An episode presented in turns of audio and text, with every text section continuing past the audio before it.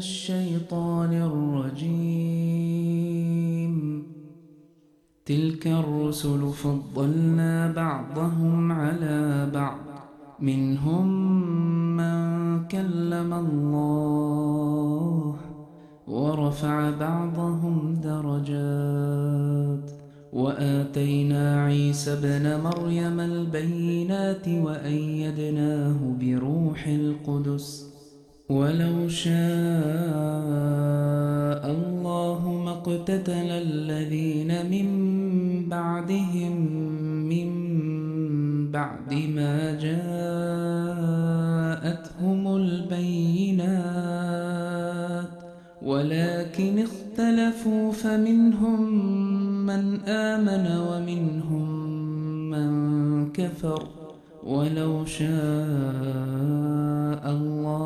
الله اقتتلوا ولكن الله يفعل ما يريد.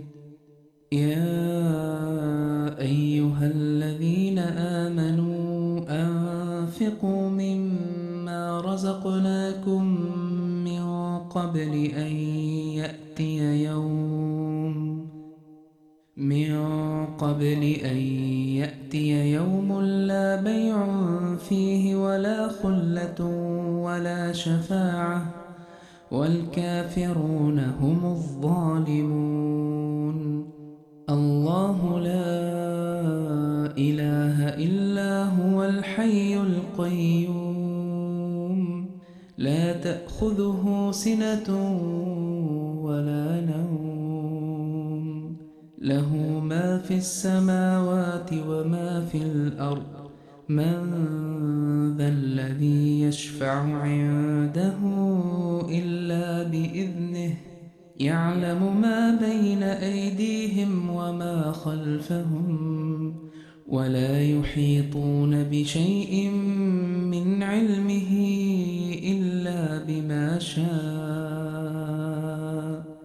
وسع كرسيه السماوات والأرض ولا يؤوده حفظهما وهو العلي العظيم. لا إكراه في الدين.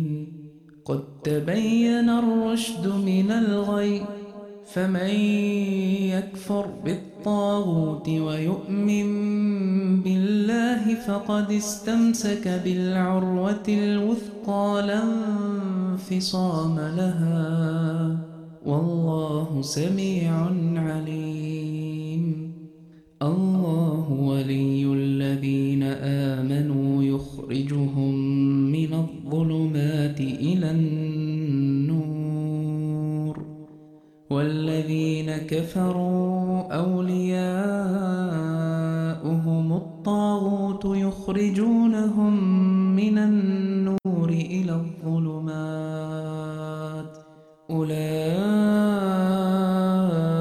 أصحاب النار هم فيها خالدون. أشهد أن لا إله إلا الله وحده لا شريك له. وأشهد أن محمدا عبده ورسوله. أما بعد، فأعوذ بالله من الشيطان الرجيم. بسم الله الرحمن الرحيم. اللهم صل على محمد وعلى آل محمد، كما صليت على إبراهيم وعلى آل إبراهيم، إنك حميد مجيد. اللهم بارك على محمد وعلى آل محمد، كما باركت على إبراهيم وعلى آل إبراهيم، إنك حميد مجيد. اللهم انفخ روح بركة في كلامنا واجعل أفئدة كثير من الناس تهوي إلينا. أعزائنا المستمعين والمشاهدين، السلام عليكم ورحمة الله تعالى وبركاته. أهلا وسهلا ومرحبا بكم. يتجدد لقاؤنا الأسبوعي كل يوم سبت، الساعة التاسعة بتوقيت تورونتو في البرنامج الناطق باللغة العربية من إذاعة صوت الإسلام. الذي يذاع على مسامعكم من استديوهات الجماعة الإسلامية الأحمدية في كندا. تستمعون إلينا على تردد FM 100.7 وعلى الموقع الإلكتروني voiceofislam.ca وعلى قناة اليوتيوب radio Ahmadiyya The Real Voice of Islam. يسرنا استقبال اتصالاتكم الهاتفية على الأرقام أربعة واحد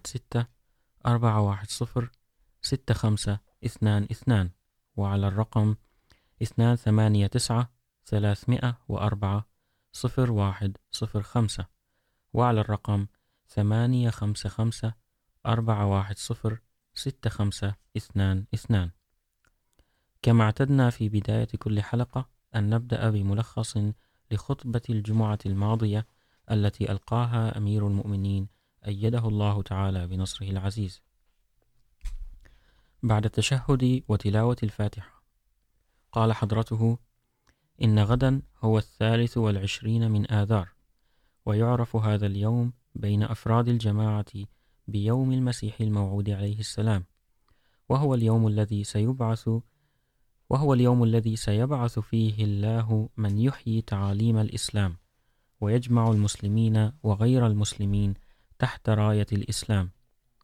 لقد ذكر المسيح الموعود عليه السلام أن حاجة العصر تتطلب ظهور هذا الموعود، حيث قال ولو لم أبعث لبعث شخص آخر، إذ أن حالة العصر تقتضي إحياء الإسلام وإرساء سفينة الإسلام المتأرجحة وقد تحققت كل العلامات التي ذكرها الرسول صلى الله عليه وسلم لبعثة المسلمين، وأن أكبر هذه العلامات كسر الصليب وقتل الخنزير.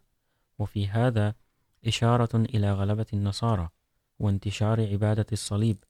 ثم بين حضرته عليه السلام أن القرآن الكريم ذكر التشابه بين السلسلتين الموسوية والمحمدية.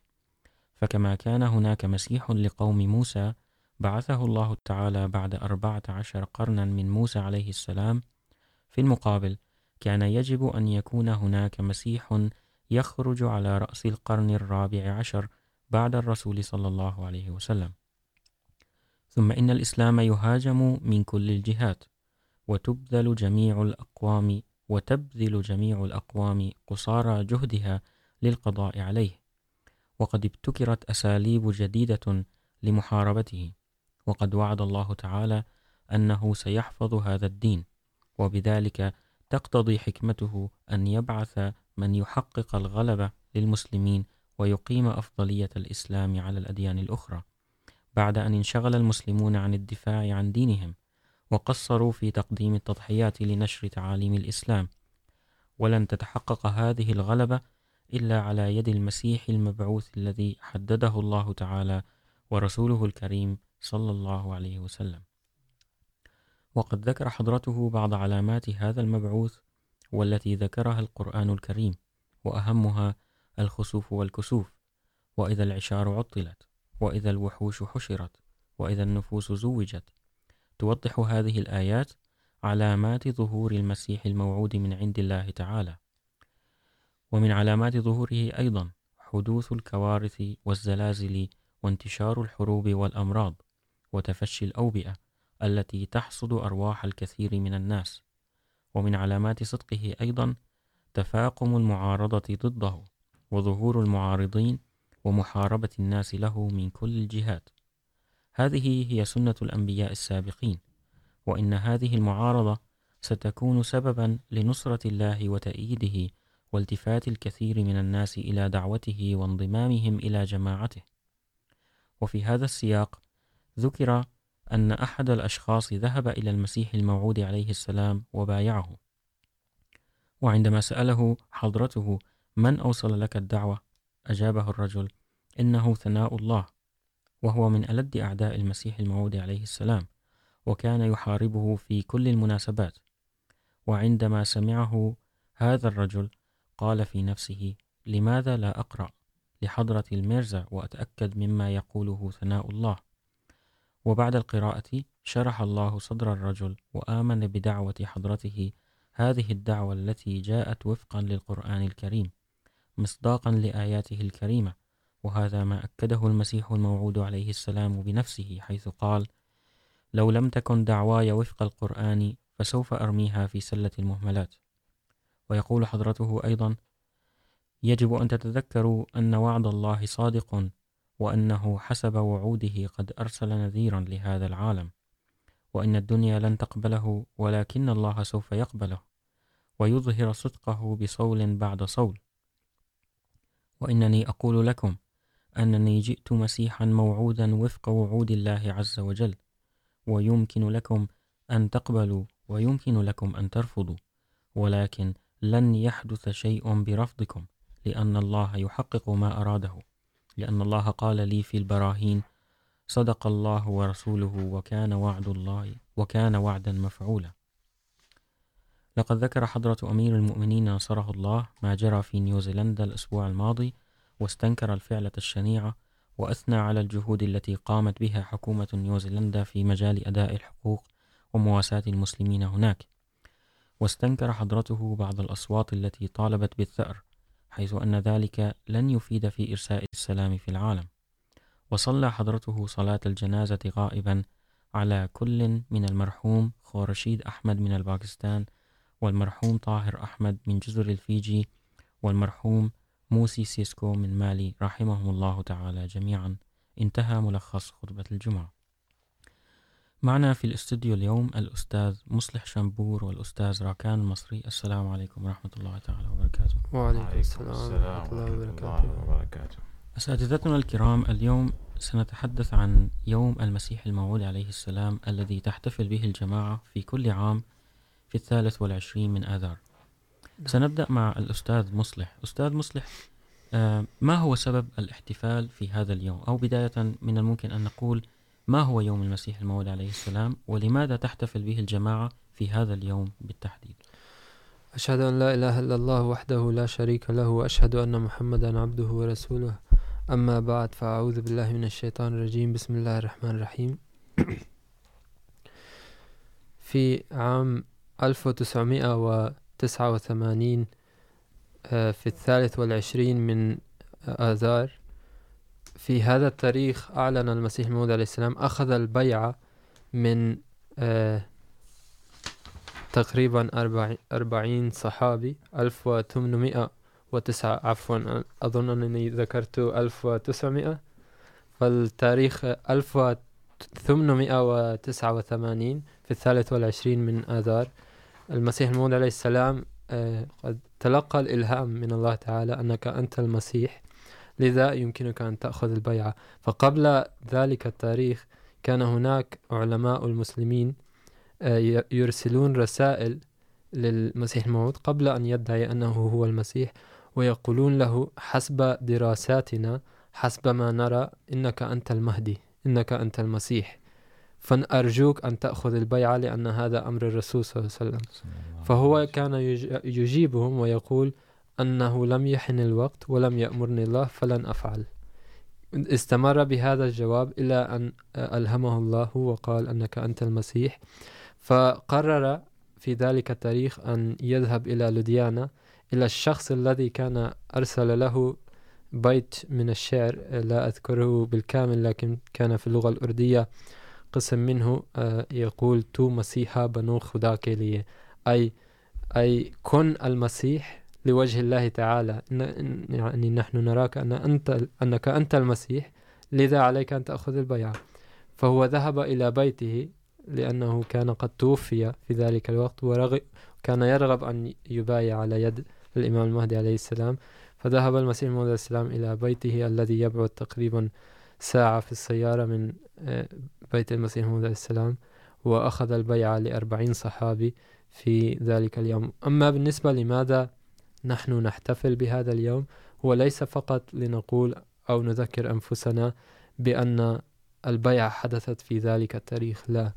إنما نحن نعقد اجتماعات أو جلسات في هذا، في هذه التواريخ كل سنة لنذكر أنفسنا بمهماتنا، بمسؤولياتنا كمبايعي هذا الإمام.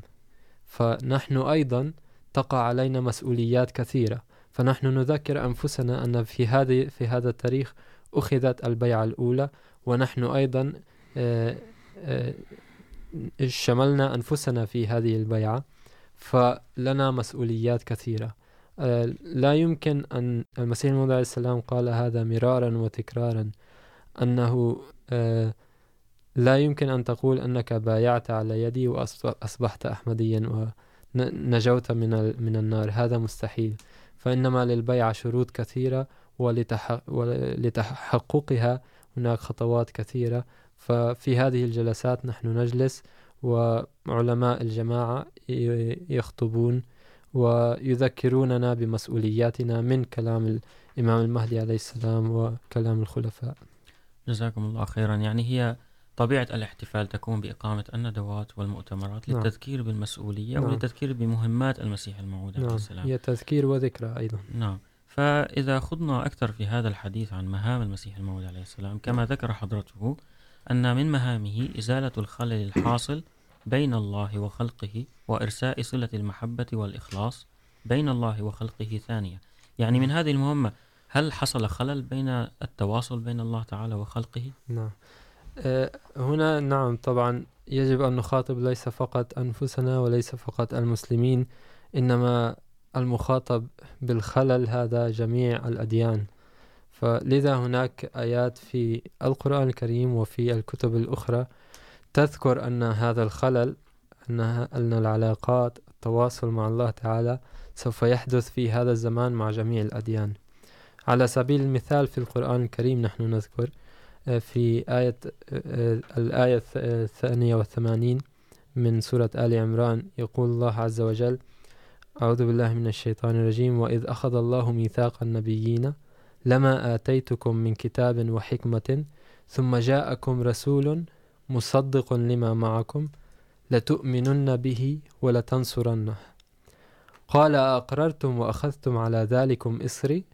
قالوا أقررنا. أي أن الله تعالى أخذ ميثاق، وهنا استعمل يعني لمن يعرف اللغة العربية النون الثقيلة، لتنصرنه، لتؤمنن به، ولتنصرنه متكلما مخاطبا جميع الأنبياء، أنه في آخر الزمان سوف يحدث الرسول صلى الله عليه وسلم قد حدد أيضا عن هذه الآية ما الذي سيحدث.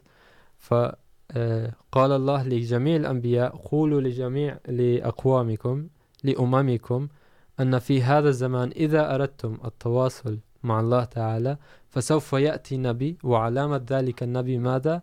مصدقا لما معكم أي أنه لن يأتي بدين جديد، لن يزعم بأي شريعة جديدة، إنما سيأتي مصدقا للكتب التي معكم وسوف يقر ويقول لكم ال ال الكتب التي حرفت والتي لم تحرف، الآيات التي في كتبكم والقرآن مشمول أيضا.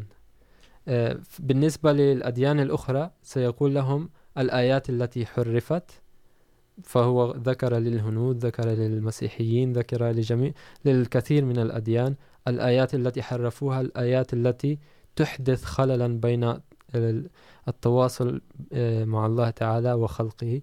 أما بالنسبة للقرآن الكريم فلم يحرف، إنما المفاهيم، التفاسير، حرفت التفاسير. يعني كان هناك غلط فهم بالنسبة للقرآن الكريم الذي حدث مع المسلمين، فهو جاء ليزيل هذا سوء التفاهم. فلتبسيط الفهم هذه المسألة، كما نقول أن القرآن هو المرآة.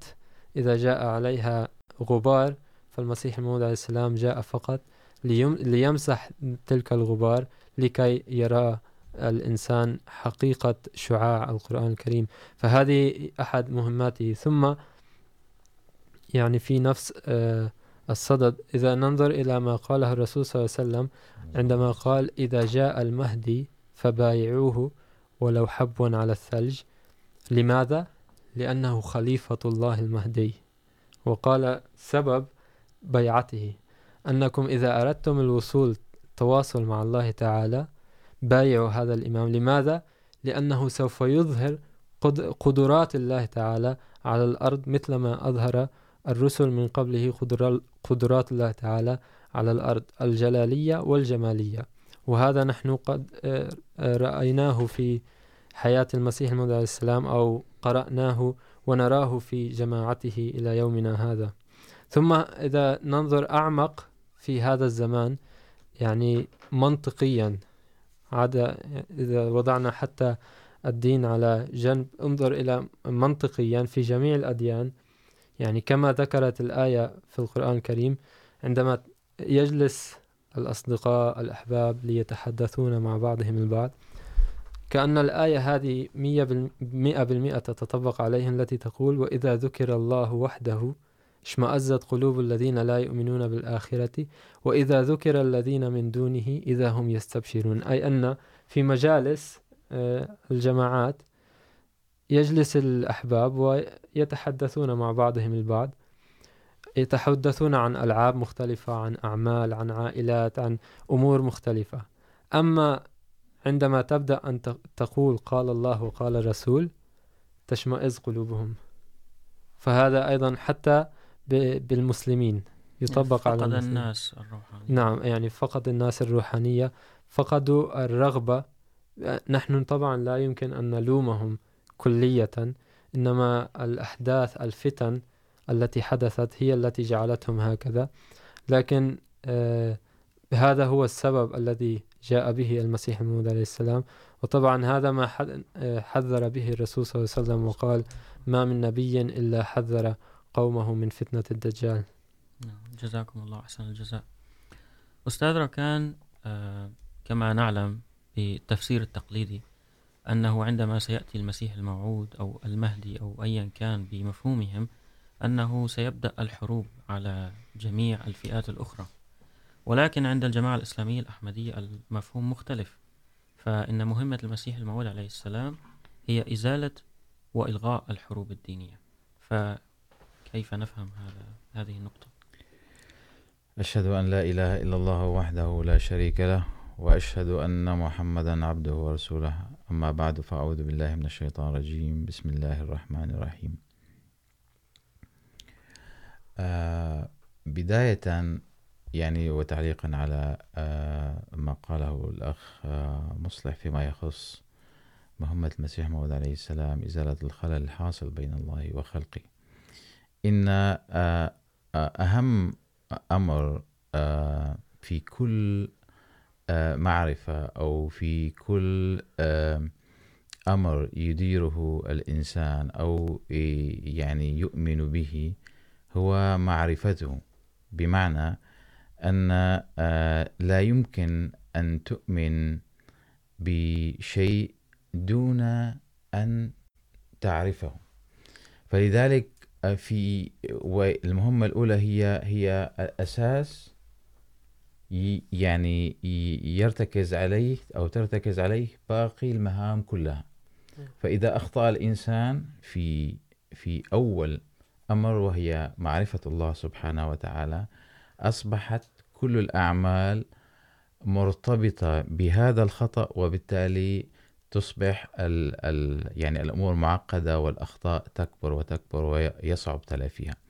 فلذلك بشكل عام كل ما يحدث في العالم تقريبا إذا قلنا يمكن اختصاره بأن هناك عدم معرفة بالله سبحانه وتعالى. ولذلك هي أكبر مهمة، هي للمسيح الموعود عليه السلام إرجاع الناس إلى خالقهم ويعني إصلاح هذا الخلل. وبالتالي عندما تعرف خالقك وتعرف أنه خلق الناس كلهم سواسية وأنهم كلهم متساوون بالحقوق ولا فرق بين عربي وأعجمي إلا بالتقوى، سقطت كل الأخطاء الأخرى التي ربما تنجم عن هذا الخطأ. فإذا هذه أهم نقطة وأهم مرتكز حقيقة يدور حوله فلك يعني المهمات الأخرى. فإذا يعني عرف الإنسان خالقه في النقطة الأولى، ترتبت عليه المسيرة الصحيحة. وإذا أخطأ في هذه النقطة، ترتبت عليه مسيرة خاطئة. وسنبين بعض الأمور المتعلقة بهذا الأمر. يعني الآية واضحة إن الله لا لا يغفر أن يشرك به ويغفر ما دون ذلك ما دون ذلك جميعا. أما بالنسبة لإلغاء الحروب الدينية وأيضا لابد هنا من توضيح أمر غاية في الأهمية وهي أن مهام المسيح الموعود عليه السلام أصلا نابعة من تكليف النبي صلى الله عليه وسلم۔ بمعنى، وهذا التكليف هذا التكليف الذي جاء في كلام النبي صلى الله عليه وسلم موحى من الله سبحانه وتعالى یعنی ألقى به الله سبحانه وتعالى على قلب الرسول صلى الله عليه وسلم۔ وأن ما قام به عليه السلام وما يقوم به، تقوم به البعثة الثانية لم يكن اجتهادا من عنده۔ بل تكليفا من سيده صلى الله عليه وسلم. يعني هذا أمر جدا مهم علينا توضيحه بأن ويقول يبين كثيرا المسيح موعود عليه السلام أنه جزء صغير من بركات التي نالها من محمد صلى الله عليه وسلم. فإذا هذا أمر مهم جدا. فيقول الرسول صلى الله عليه وسلم في باب نزول عيسى بن مريم عليه السلام حدثنا إسحاق، أخبرنا يعقوب عن إبراهيم، حدثنا أبي عن صالح، عن أبي، عن ابن شهاب أن سعيد المسيب سمع أبا هريرة رضي الله عنه قال قال رسول الله صلى الله عليه وسلم والذي نفسي بيده لا يشكن أن ينزل فيكم ابن مريم حكما عدلا، فيكسر الصليب ويقتل الخنزير ويضع الحرب وفي رواية ويضع الجزية ويفيض المال حتى لا يقبله أحد. إذا هذا الحديث وأحاديث أخرى حقيقة تذكر مهام المسيح الموعود عليه السلام، وبالتالي هي مهام مهام ملقاة على عاتقه من من تكليف النبي صلى الله عليه وسلم. ثانيا، لابد من معرفة الأسباب الحقيقية للحروب الدينية، كما ذكرنا، سواء بين الديانات أو سواء بين أتباع الدين الواحد. يعني هذه الحروب حقيقة أهم الأسباب هو الخلل الحاصل بين الله والمخلوق. هو عدم معرفة الله سبحانه وتعالى. دائما نعود للنقطة الأولى. نعود للنقطة الأولى. فإن إذا أخطأ الإنسان في معرفة ربه ترتبت عليه الأخطاء الأخرى. وإذا عرفه يعني كانت مسيرته كمسيرة مسيرة صحيحة. وكل ما يحدث في العالم، يعني عندما أنت تؤمن بأن الله سبحانه وتعالى خلقك مثلك، مثل أي شخص آخر الأفريقي. وعندما تعيش في مجتمع فيه حكومة، وهذه الحكومة تؤمن بهذا الأمر، فكيف ستتصرف هذه الحكومة وتتجرأ أن تعتدي على أراضي أو ممتلكات أخرى، أو تقوم بسلب حقوق الآخرين، أو to uh, تقتل الناس. لن لن تقوم بذلك. ولكن إذا لم يكن هناك إيمان بالله سبحانه معرفة حقيقية بالله سبحانه وتعالى فسوف حكما سيكون هناك الخلل وتؤدي هذه إلى نشوء الحروب ونشوء المشاكل سواء بين الديانات وسواء بين أتباع الديانات أيضا. يعني ممكن أن نقول أن النقطة الأولى عندما تتوضح فبالتالي المهمة الثانية تلقائيا سوف تحقق. كل المهام الأخرى ستكون محصلة للمهمة الأولى ستكون منبثقة عن المهمة الأولى وستكون يعني نتيجة حتمية للمهمة الأولى طبعا بتفاوت الدرجات ولكن الأساس هو معرفة الله سبحانه وتعالى. جزاكم الله خيرا. قبل أن طبعا هناك بقية إن شاء الله. إلا إذا هناك اتصال س... نعم هناك, آه هناك اتصال. نعم. ربما أستاذ مصلح هناك شيء بلا هناك تضيف؟ قصة ولكن بعد ال... نعم لدينا اتصال معنا الأخ رافع زنداقي. السلام عليكم. وعليكم السلام ورحمة الله وبركاته. السلام آه. عليكم. وعليكم السلام. تفضل أخي. جزاكم الله أحسن الجزاء. آه، موضوع رائع. وهذا يوم عظيم صراحة. أنا لا أريد أن أطيل عليكم الضيوف الكرام، ما شاء الله كفوا ووفوا ولكن أقول يقول الله سبحانه وتعالى قل إن كنتم تحبون الله فاتبعوني يحببكم الله ويغفر لكم ذنوبكم والله غفور رحيم. قل أطيعوا الله والرسول، فإن تولوا فإن الله لا يحب الكافرين. طاعة رسول الله صلى الله عليه وسلم. هي من طاعة الله سبحانه وتعالى. لذلك أمرنا حضرة المسيح الموعود لنصل للحب الحقيقي يجب أن نطيع الله سبحانه وتعالى ونطيع سيدنا محمد صلى الله عليه وسلم. وبما أنه هو الحكم العادل فإطاعته هي إطاعة لله سبحانه وتعالى وإطاعة لحضرة سيدنا محمد المصطفى صلى الله عليه وسلم. يوصينا دائما حضرة المسيح الموعود عليه السلام أن نستغني عن كل شيء. لأجل الله سبحانه وتعالى. فبذلك أيضا وجهنا الله سبحانه وتعالى بقوله قل الله أعل قل الله أعبد مخلصا له ديني. فاعبدوا ما شئتم من دونه. قل إن الخاسرين الذين خسروا أنفسهم وأهليهم يوم القيامة، ألا ذلك هو الخسران المبين.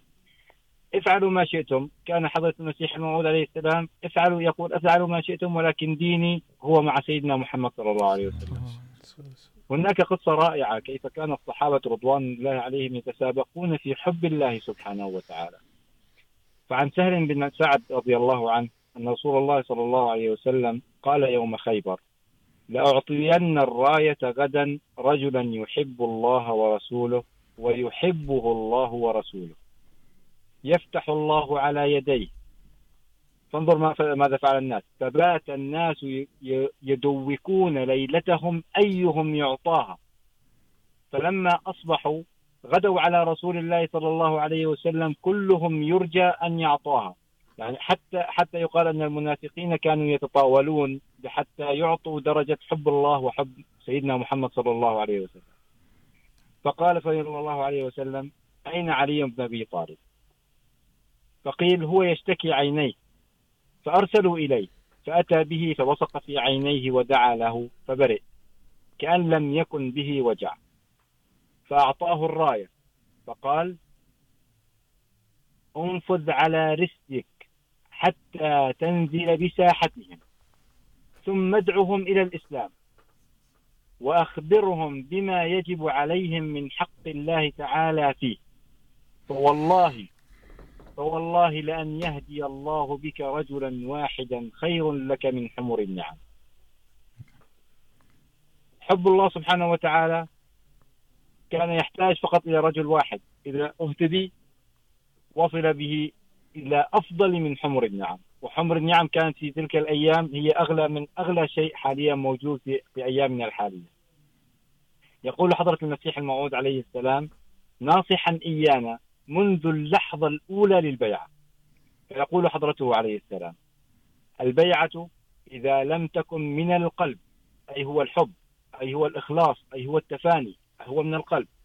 يقول، البيعة إذا لم تكن من القلب فلا حاصل منها. إن الله تعالى يريد إقرار القلب من خلال بيعته. فالذي يقبلني بالقلب الصادق ويتوب عن ذنوبه توبة نصوحا يغفر له الله الرحيم الكريم حتما ويصبح كأنه خرج من بطن الأم فتحميه الملائكة الملفوظات. اللهم اجعلنا من المحبوبين في الحضرة الإلهية دائما وأبدا آمين. اللهم آمين. جزاكم الله أحسن الجزاء جزاكم الله تعالى. وعليكم السلام ورحمة الله. أستاذ مصلح. بس عفوا آه. آه يعني حتى حتى تكتمل الفكره ذكرنا ان السبب آه الحروب هذا اولا ولكن ماذا قال المسيح الموعود عليه السلام لنكمل هذه الفكره يقول، لقد جاء المسيح الموعود الى الدنيا ليجتث فكره رفع السيف من اجل الدين، ويثبت ببراهينه وحججه ان الاسلام ليس بحاجه الى السيف قط لانتشاره، بل ان محاسن تعليمه تعليمه وحقائقه ومعارفه وحججه وبراهينه وتأييدات الله وآياته الحية وجذبه الذاتي أمور أدت دائما إلى تقدمه وانتشاره. لذلك فليعلم الذين يعترضون أن الإسلام انتشر بقوة سيف أنهم كاذبون في ادعائهم هذا. إن تأثيرات الإسلام لا تحتاج لانتشارها إلى أي إكراه. لقد أراد الله الآن وقدر أن يبعد عن الإسلام الطاهر كل الاعتراضات التي وجهها. إليه الخبثاء. تمام؟ يعني إذن آه هذه اعتراضات بسبب الحروب القديمة أو حروب ردة أو, أو ما صارت هناك غزوات. ولكن الله سبحانه وتعالى قال في القرآن الكريم لا إكراه في الدين. هذا القانون. لا إكراه في الدين. لا يمكن أن يأتي محمد صلى الله عليه وسلم ليجبر الناس بعد أن نزلت عليه هذه الآية. إذن لا إكراه في الدين هي ليست منسوخة. آية موجودة محكمة في القرآن الكريم تعطي الأساس في الحريات الدينية.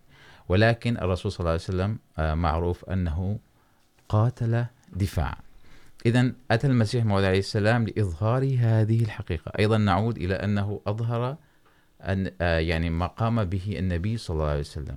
كانت بعثة النبي صلى الله عليه وسلم مفروضة عليه لإظهار جلال الإسلام وبعثة النبي بعثة المسيح موعود عليه السلام لإظهار جمال الإسلام.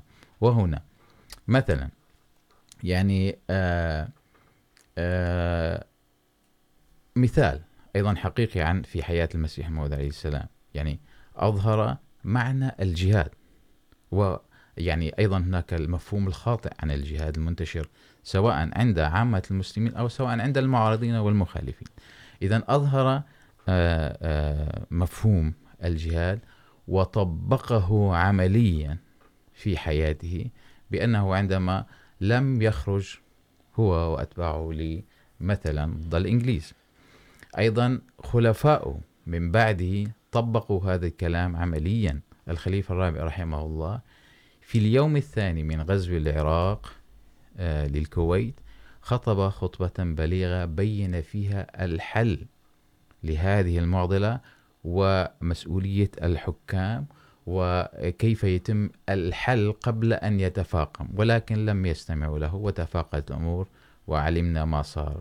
أيضا الخليفة الخامس، أيده الله نصر بنصر العز، عندما بدأت المشاكل في الشرق الأوسط، بما يسمى بالحركات الثورية أو ما يعرف يسمونه بالربيع العربي، ولكن حقيقة هو دموي إلى حد كبير. ولكن ماذا قال الخليفة الخامس أيضا؟ وضح تماما بالتفصيل وبحكمة وبدقة بالغة مسؤولية الحكام ومسؤولية الناس في هذه الأمور، وكل له حدوده ليقف عليها.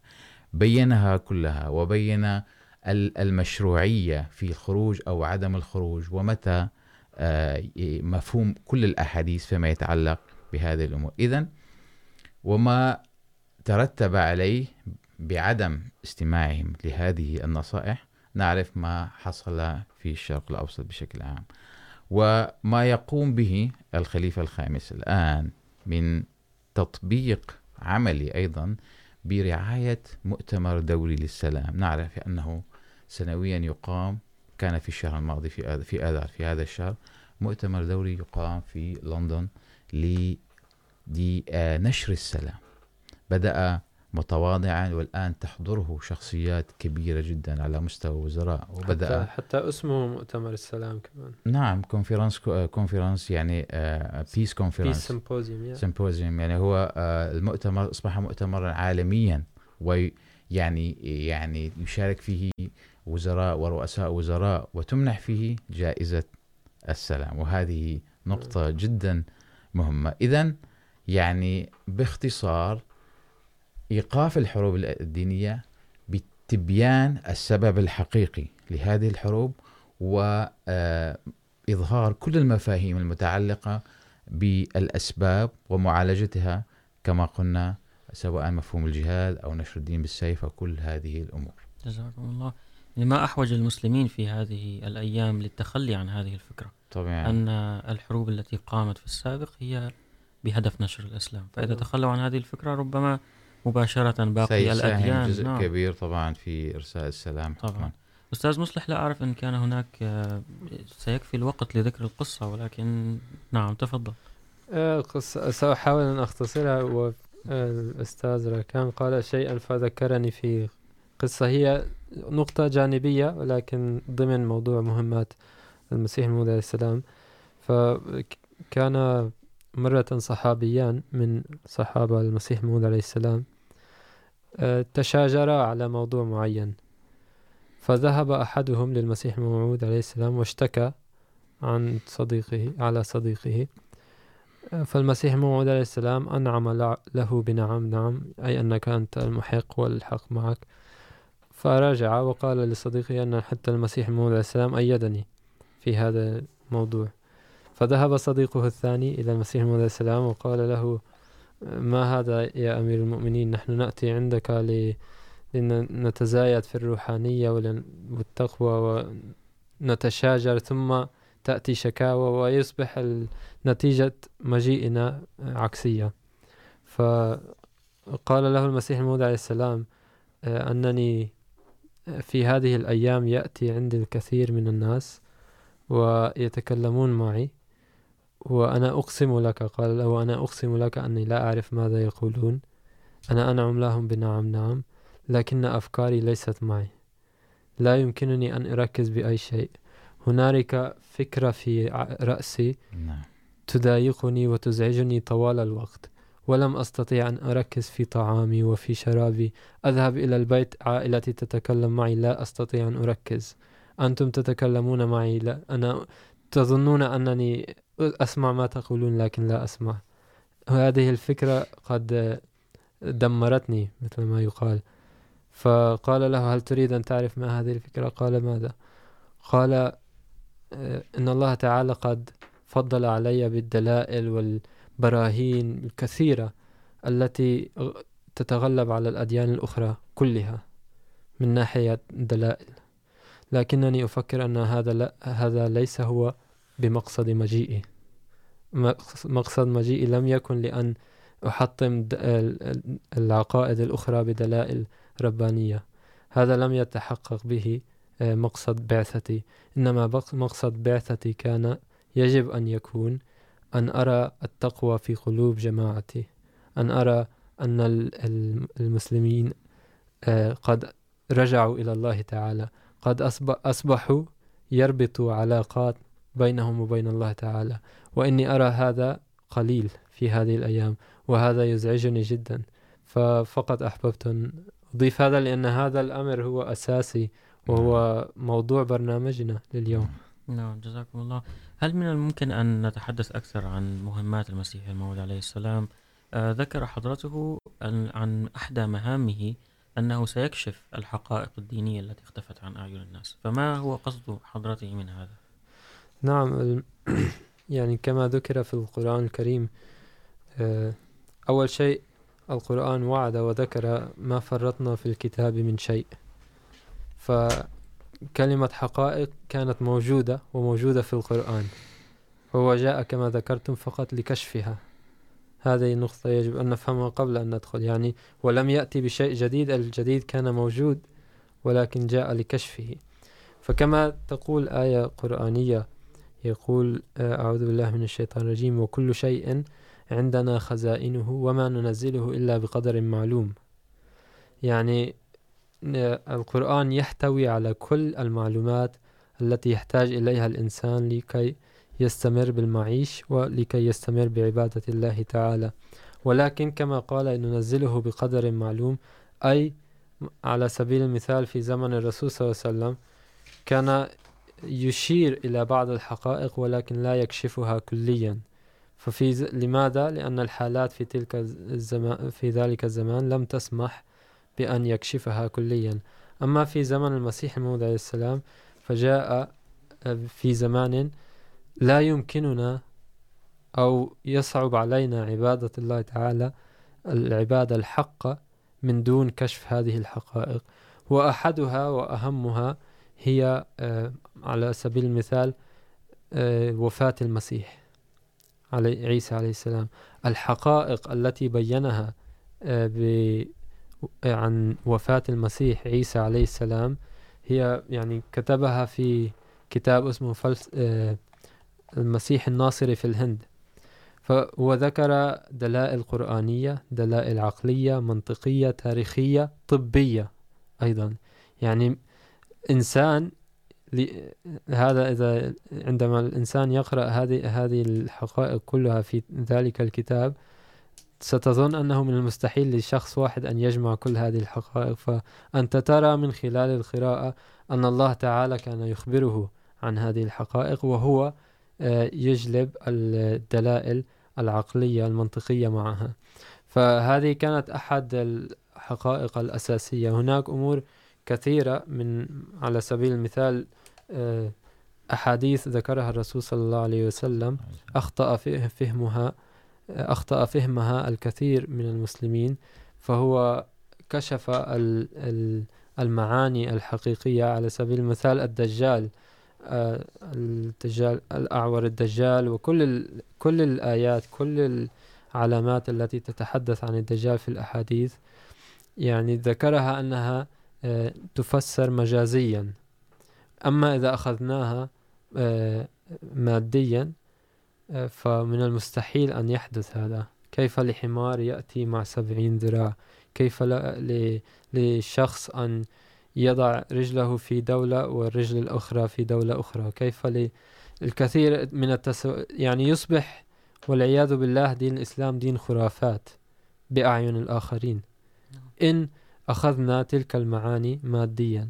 أما بمجيء المسيح الموعود عليه السلام، وكما ذكرتم هذه أحد مهماته، أنه كشف هذه الحقائق، وخرجت كأنها يعني جلوة تشير إلى عظمة الرسول صلى الله عليه وسلم، أنه في قبل أكثر من 1400 سنة ذكر تلك النبوءات وتحققت في هذا الزمان. فهذه فقط قسم من الحقائق الدينية التي كشفها المسيح عليه السلام. جزاكم الله. أستاذ راكان بعد وفاة النبي صلى الله عليه وسلم وتتالي الخلفاء من بعده بدأت الروحانية والتقوى في قلوب الناس تذهب شيئا فشيئا. فجاء المسيح الموعود كما يقول ليقدم نموذج للروحانية التي صارت مدفونة تحت ظلمات النفوس. فما هو المقصود من هذه المهمة؟ الحقيقة هنا يوجد أيضا أمر هام جدا غاية في الأهمية علينا أن نعرفه، وهي أن المسيح الموعود عليه السلام إنما أتى حقيقة وأظهر لنا مكانة النبي صلى الله عليه وسلم. المكانة الحقيقية للنبي صلى الله عليه وسلم. وبين لنا أن أنه هو المثال الإنسان الكامل مثال الروحانية الكاملة. لأن حياته صلى الله عليه وسلم كانت مليئة منذ نعومة أظفاره بتجارب روحانية كلنا يعرفها، ولكن كانت تأخذ طابع القسوة وتأخذ طابع الجلف. يعني بمعنى لم تك، لم نكن نشعر بأن هناك رغم رغم أننا نعرف تفاصيل حياة النبي صلى الله عليه وسلم، إلا أننا لم نكن نشعر بأن هذا الإنسان كان يمارس إنسانيته على أكبر نطاق. فجاء المسيح عليه السلام ليبين لنا مفاصل حياته بشكل دقيق حتى أصبحنا نشعر أن محمد صلى الله عليه وسلم يعيش بيننا الآن. فلا بد للحصول على الروحانية الكاملة. يقول المسيح عليه السلام، لا بد أن تكون من باب النبي صلى الله عليه وسلم، ومن خلال التأسي بأسوته، ومن خلال التصبغ بصبغته، والنهل من ينبوعه. فنعرف هناك إلهام للمسيح عليه السلام، يقول كل بركة من محمد. فتبارك من علم وتعلم. ثم يقول أيضا المسيح عليه السلام، إن ذلك النور الأجدى الذي وهب للإنسان، أعني للإنسان الكامل. لم يكن ذلك النور في الملائكة، ولا النجوم، ولا القمر، ولا الشمس، ولم يكن في بحار الأرض ولا أنهارها، ولا في العلل، ولا الياقوت، ولا الزمرد، ولا الماس، ولا اللؤلؤ. وبالاختصار، لم يكن ذلك النور في أي شيء من الأرض أو السماء، وإنما كان في إنسان كامل ذلك الإنسان الذي كان أتم وأكمل وأعلى وأرفع فرد من نوع البشر. هو سيدنا ومولانا سيد الأنبياء سيد الأحياء محمد المصطفى صلى الله عليه وسلم. في أبيات رائعة تبين هذه المقامات. يقول المسيح عليه السلام وإن إمامي سيد الرسل أحمد رضيناه متبوعا وربي ينظر ولا شك أن محمدا شمس الهدى إليه رغبنا مؤمنين فنشكر. ووالله إني قد تبعت محمدا. وفي كل آن من سناه أنور. ورثت علوم المصطفى فأخذتها. وكيف أرد عطاء ربي وأفجر. يعني الرسول صلى الله عليه وسلم، يعني ما فعله الرسول صلى الله عليه وسلم بالعرب في ذلك الزمان، لم لا أظن أنه يعني يوجد مثيل له. حتى المسيح موعود عليه السلام قمة الروحانية. يقول، عادت بلاد العرب نحو نضارة بعد الوجع والمحل والخسران. كم شارب بالرشف دنا طافحا، فجعلته في الدين كالنشوان. نعرف قصة شرب الخمر. كم محدث مستنطق العيدان. قد صار منك محدث الرحمن عبادة الأوثان والأصنام. كم مستهام للرشوف تعشقا. فجذبته جذبا إلى الفرقان. أحييت أموات القرون بجلوة. ماذا يماثلك بهذا الشان؟ تركوا الغبوق وبدلوا من ذوقه ذوق الدعاء بليلة الأحزان. إني لقد أحييت من أحيائي. واها لإعجاز. فما أحياني؟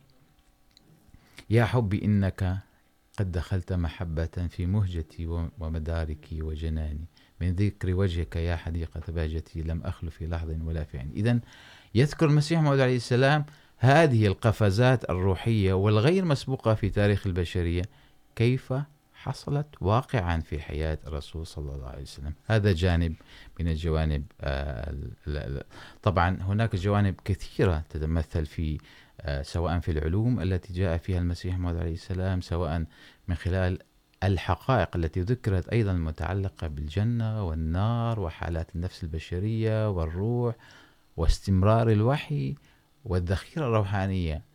حتى قبل بعثته، يعني مثلا كتاب البراهين الأحمدية وتأثيرها على المسلمين، حتى قبل بعثة المسيح الموعود عليه السلام. هذا تأثير كبير جدا. يقول سبحانك ما أقوى برهانك، العظمة كلها لك والقدرة كلها لك، العالم كله ضعيف والقوة كلها لك. أنت الأحد الصمد الذي توحد في وجوب وجوده وتفرد في فضله وجوده. جلت حكمتك وتجلت حجتك وتمت نعمتك وغمت وعمت رحمتك وتنزه ذاتك عن كل منقصة ونقصان. هذا مقدمة البراهين. يعني أيضا الجوانب الروحانية جوانب كثيرة جدا يعني يصعب سردها ولكن ما أودت أن أذكره هو الانقلاب الذي حصل في حياة أيضا صحابته المسيح موعود عليه السلام كما قياسا على الانقلاب الأساسي الذي حصل في حياة صحابة الرسول صلى الله, صلى الله عليه وسلم. وسلم. حقيقة يوجد لدينا نقطة أخرى مهمة جدا. كنت أحب أن نسهب في شرحها ولكن ربما لن يسعفنا الوقت. لدينا اتصال معنا الأخ عبد القادر عودة. السلام عليكم. وعليكم السلام ورحمة الله وبركاته. نعم تفضل أستاذ عبد القادر. ربما بأقل من دقيقة إذا أمكن. في الحقيقة أنا فقط أردت أن أشكر لأنه لا يوجد وقت. لا للمداخلة ولا للسؤال. ولكن الحقيقة أنا أشكركم على هذا البرنامج الجميل وأشكر الأستاذ مصلح والأخ راكان. على ما قالوه وجزاكم الله عنا كل خير. جزاكم, جزاكم الله أحسن الجزاء. آه نعم أستاذ مصلح آه كما تحدثنا في خلال هذه الحلقة أن الآية تذكر مصدقا لما معكم. نعم. وإن الله تعالى لا يغفر أن يشرك به ويغفر ما دون ذلك من لمن يشاء. مهمة الرسل جميعا كانت إرساء دعائم التوحيد. كيف أعاد المسيح الموعود عليه السلام؟ أو كيف وضع أسس التوحيد الصحيحة. يعني بإيجاز المسيح الموعود عليه السلام، يعني كما ذكرت في الواقعة التي تحدثت عنها، أن المسيح الموعود عليه السلام جاء بالكثير من الدلائل والحقائق وكل هذه الأمور، لكن المقصد الحقيقي الذي ذكره هو أن أربط علاقة بين الإنسان بين المخلوق مع الخالق. أما بالنسبة للأديان الأخرى فهو كان كما ذكر الأستاذ ركان في الأبيات الشعرية أنه باتباعه لأسوة الرسول محمد صلى الله عليه وسلم وأيضا كما ذكر الأخ رافع في الآية التي ذكرها باتباعه لأسوة الرسول صلى الله عليه وسلم بالكامل بنفسها هذه الأسوة بنفسها تدعو جميع الأديان ل توحيد. الله تعالى. حتى ولو كانت بأمور بسيطة. على سبيل المثال، هو الرسول صلى الله عليه وسلم قال، من لا يشكر الناس، لا يشكر الله. فالمسيح الموعود عليه السلام طبعا يتبع جميع الأحاديث التي تطبق على القرآن، ويتبع الآيات القرآنية. والقرآن يقول، لا لا لا يخافون لومة لائم عن المؤمنين. ففي زمن يخاف المسلمون كلهم أن يشكروا الملكة، ملكة بريطانيا على ما عملته في الهند. هو تجاهل كل المسيح الموعود عليه السلام. يعني لم يخف لومة لائم، وشكر ملكة بريطانيا، وقال أنا أشكرك بحكم الرسول صلى الله عليه وسلم. من لا يشكر الناس، لا يشكر الله على ما فعل، فعلته فعلته من إحسان في دولتهم.